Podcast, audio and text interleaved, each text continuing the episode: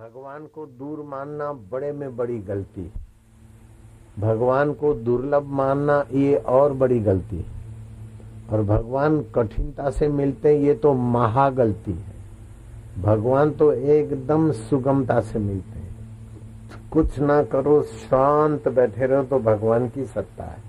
फांफा मारते तो इसीलिए तपस्या की सुविधाएँ मिलती है, लेकिन भगवान छुप जाते अथवा कोई बोलते, इतना तपस्या करूँगा, तब भगवान मिलेगा। ये भी अड़चन है। मैं योग्य नहीं हूँ, ये भी मानना अड़चन है। मुझे अभी नहीं मिलेंगे, बाद में मिलेंगे, ये बड़ी अड़चन है। हाजरा हजूर जागंदी जोत वो जोत ज्ञान स्वरूप है, हाजरा हजूर है, अब भी है। नहीं मिलेंगे, बोलते वो भी उसी की सत्ता से बोलते इतना मिला मिलाया है। तो ये जो कुसंस्कार है जैसे पानी से काई बनती है सेवाल सेवाल था ना पानी ऊपर જ લીલ ચડી જાય પાણીને જ ઢાંકે પાણીથી બની હોય પાણીને જ ઢાંકે लील क्या होती है पानी से ही बनती है और पानी को ही ढकती ऐसे ही हमारी वृत्ति हमारी ख्यालात चैतन्य से बनती है और चैतन्य को ही ढकती है कोई यात्री आ रहा था बाप जी बाप जी मैं बहुत प्यासा हूँ बोले, प्यासा है तो ये सरोवर है ना, पीछे छोड़ के आया, पच्चीस कदम पीछे। बाप जी सरोवर तो नहीं हो तो सब घास घास है लीला लीला दिखता था। अरे बोले, लील को हटा और खोबा भर के पी, बहुत सुंदर पानी है, मधुर सरोवर है। मैं रोज यहाँ से तुम्बा भरता हूँ, जा पीछे। सरोवर छोड़ के आया, बोले, प्यासा मरता हूँ, पच्चीस कदम जाएगा और तेरे डाबे हाथ के ऊपर सरोवर है। जैसे जा। गया तो देखा लील लील है, लील हटी। लील तो क्या है? हरा हरा घास और सिंघोड़ा भिंगोड़ा ये वो, कमल वमल ने ढक रखा था। हटाया तो हा हा हा, पिया। अब पानी पिया। अब चाहे फिर से ढक जाए, लेकिन पानी का अज्ञान नहीं होगा। एक बार पानी कहाँ है, वो पता चल गया तो अज्ञान नहीं होगा। जब चाहे तो हरियाली हटा दी पत्ते वत्ते हटा दिए पी लेगा पानी। ऐसे एक बार भगवत रस बराबर समझ में आ जाए, फिर भले ने संसार की लील छा जाए वही बापू तो तरत हटा के आनंदित होते हैं और दूसरों को भी छटकार कर देते, ठंडक दे देते। हाजरा हजूर है, दूर नहीं, दुर्लभ नहीं, परे नहीं, पराया नहीं, और परिश्रम साध्य नहीं है। वो तो सहज में है, केवल भूल मिटाना है। सेवा संसार के लिए। एकांत अपने लिए और प्रेम प्रभु के लिए। बस तीन चीज़ें जो काम करते, जब अपने लिए करते तो ढकता है। प्रेम प्रभु के लिए, सेवा संसार के लिए और चुप बैठना एकांत अपने लिए। एकदम आनंद। एक एकांत थोड़ा खुल गया, फिर बार बार ढक जाए तो हरकत नहीं। विस्मृति हो जाए तो हरकत नहीं। प्रेम में स्मृति की ज़रूरत नहीं होती है। ज्ञान में भी स्मृति की ज़रूरत नहीं होती है। माँ का बेटे के प्रति प्रेम है और बेटा अमेरिका चला गया। दो साल के बाद आ गया। दस साल के बाद आया। तो बेटे को देखकर माँ का प्रेम उभरेगा। माँ को देख के बेटे का प्रेम उभरेगा। और जब भी फ़ोन करेगी तो प्रेम आएगा। याद थोड़ी करती मेरा बेटा छगा है, मेरा बेटा मंगू है। मंगू मंगू मंगू रट लगाएगी, तब प्रेम होगा क्या? नहीं, अपना है मान लिया।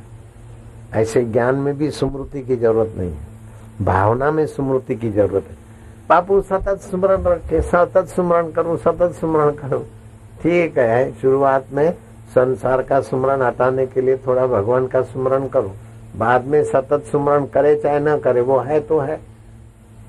अरे, काई काई पानी को ढक दे नहीं हमारे नेत्रों के आगे पर्दा किया पानी को खाई काई क्या दबाएगी લીલ પાણીને શું છુપાવી નાખે એવી રીતે માયા ભગવાનની માયા શું ભગવાનને છુપાવી દેશે નહીં અમારી બુદ્ધિની આગળ માયા છે તો ભગવાનને પ્રીતિપૂર્વક બજો તો ભગવાન બુદ્ધિમાં પોતાનો યોગ આપે બસ આનંદ આનંદ है तो मानो न मानो ये हकीकत है खुशी इंसान की जरूरत है પ્રસન્નતા તમારી જરૂરત છે તો ઊંડા શ્વાસ લો રોકો અને મોડેથી ફૂંક મારીને કાઢી નાખો પાંચ દરરોજે કરો જો પછી અંતરાત્મા ઉપર જે લીલ પડી છે તમારી બુદ્ધિ ઉપર ઓછી થઈ જશે આનંદ આનંદ થશે અંતર પ્રેરણા મળશે એમાં ठगी ना જોઈએ दूसरे को ठगने का आदत छोड़ दो मैं कुछ बन जाऊं बड़ा हो जाऊं ऐसा हो जाऊं ऐसा नहीं निर्दोष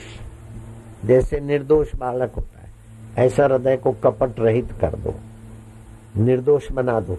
तो भगवान तो अभी अभी है। हाजरा हजूर है। भगवान, जो भरण पोषण करने की सत्ता देता है, गमनागमन की सत्ता देता है, वाणी स्फुरित होती है, वो अंतर्यामी तो भगवान है। उसको समझने की बुद्धि नहीं रही, कम हो गई, तब फिर कल युग का आरंभ होने का था, वो युग पर तो वो संगम युग में ये मूर्ति पूजा संतों ने शुरू कराई। जो कोई संत बन जाता है अथवा संत के दोष देखते तो चलो मूर्ति पूजा का परंपरा चालू हुई। पहले तो ऐसे ही सत्संग के द्वारा, सत्पुरुषों के सानिध्य के द्वारा भगवान का ज्ञान मिलता, भगवत शांति मिलती, लोग साक्षात्कार करते, सुखी हो जाते।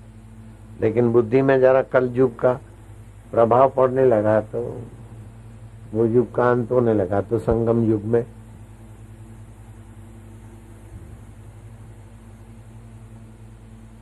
त्रेता और कल युग के संगम अवस्था में बना दिया मूर्ति की परंपरा।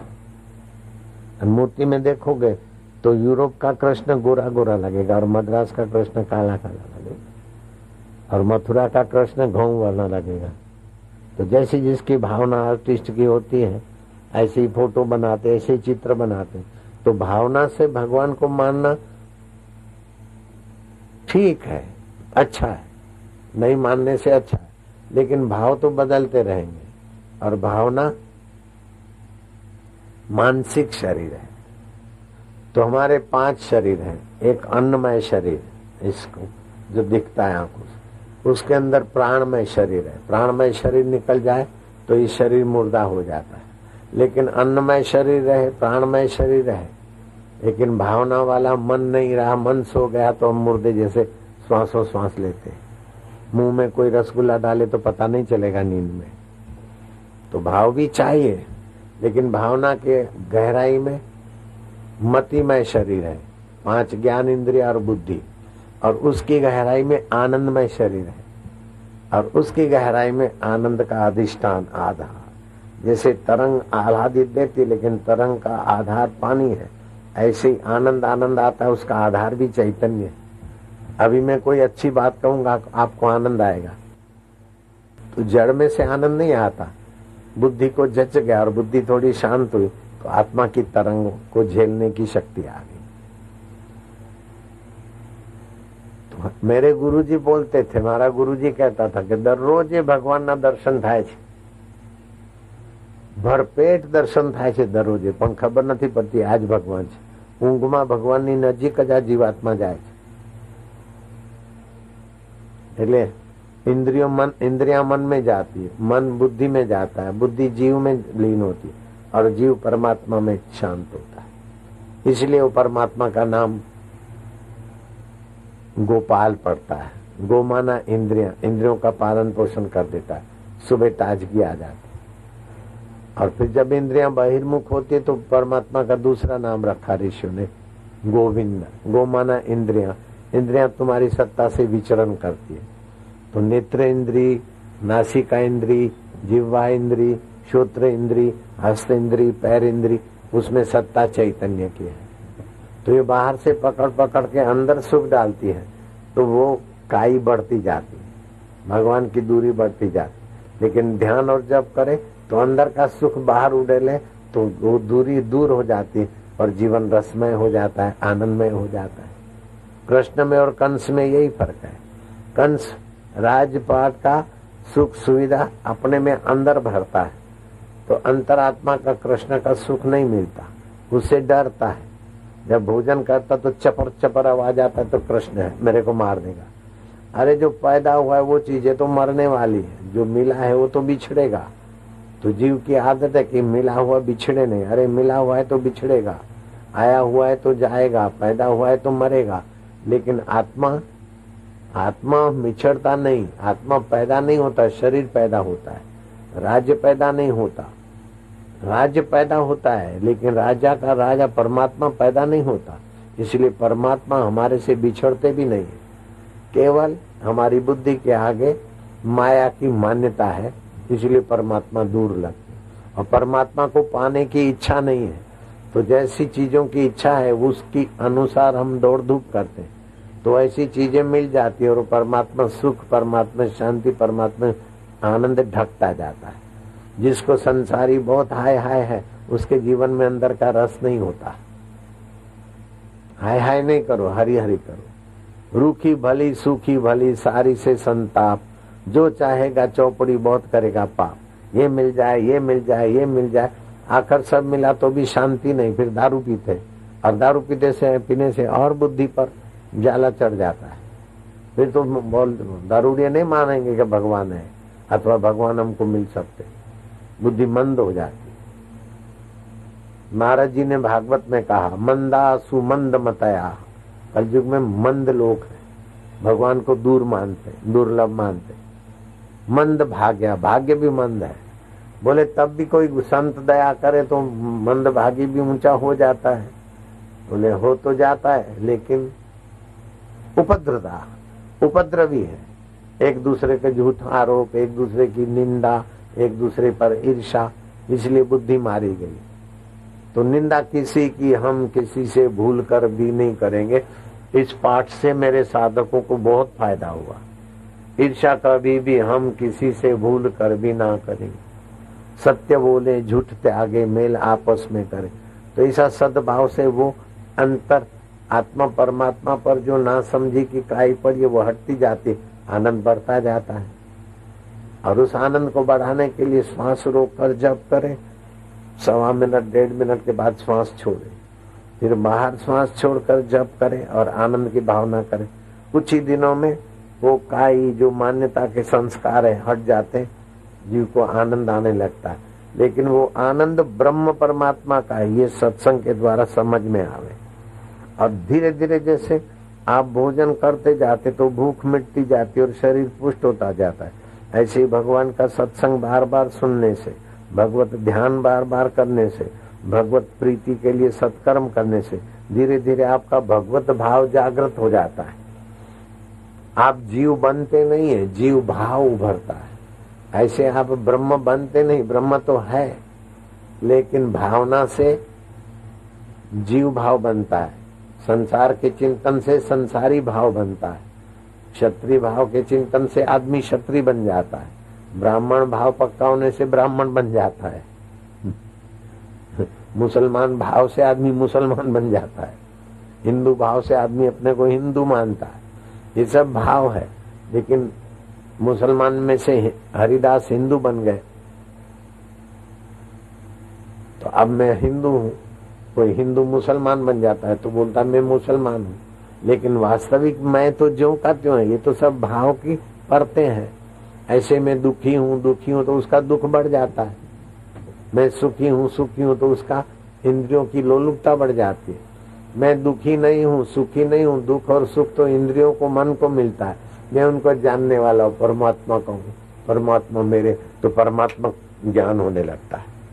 तो अपने को दुखी मत मानो, अपने को सुखी मत मानो। दुख, सुख, मान, अपमान, ये सब भाव का है, बाह्य व्यवस्था है। उसको जानने वाला प्रभु मेरा है, मैं प्रभु का हूँ। प्रभु सतरूप है। सत सदा रहता तो मैं सदा हूँ, शरीर सदा नहीं है। मन भी सदा एक जैसा नहीं रहता, बुद्धि भी सदा एक जैसी नहीं रहती, लेकिन उसको जानने वाला तो एक जैसा रहता है ना? तो जानने वाला चैतन्य स्वरूप आत्मा है। कहाँ दूर है? मन तो कभी सो जाता है, फिर भी जो हाजरा हजूर है, वो मेरा परमात्मा है, आत्मा है। बुद्धि तो कभी भ्रमित हो जाती, लेकिन मेरी बुद्धि भ्रमित हो गई, उसको जानने वाला तो जो का त्यों है? ऐसे अपने ज्ञान में स्वभाव, परमात्मा स्वभाव को सुमरण करो।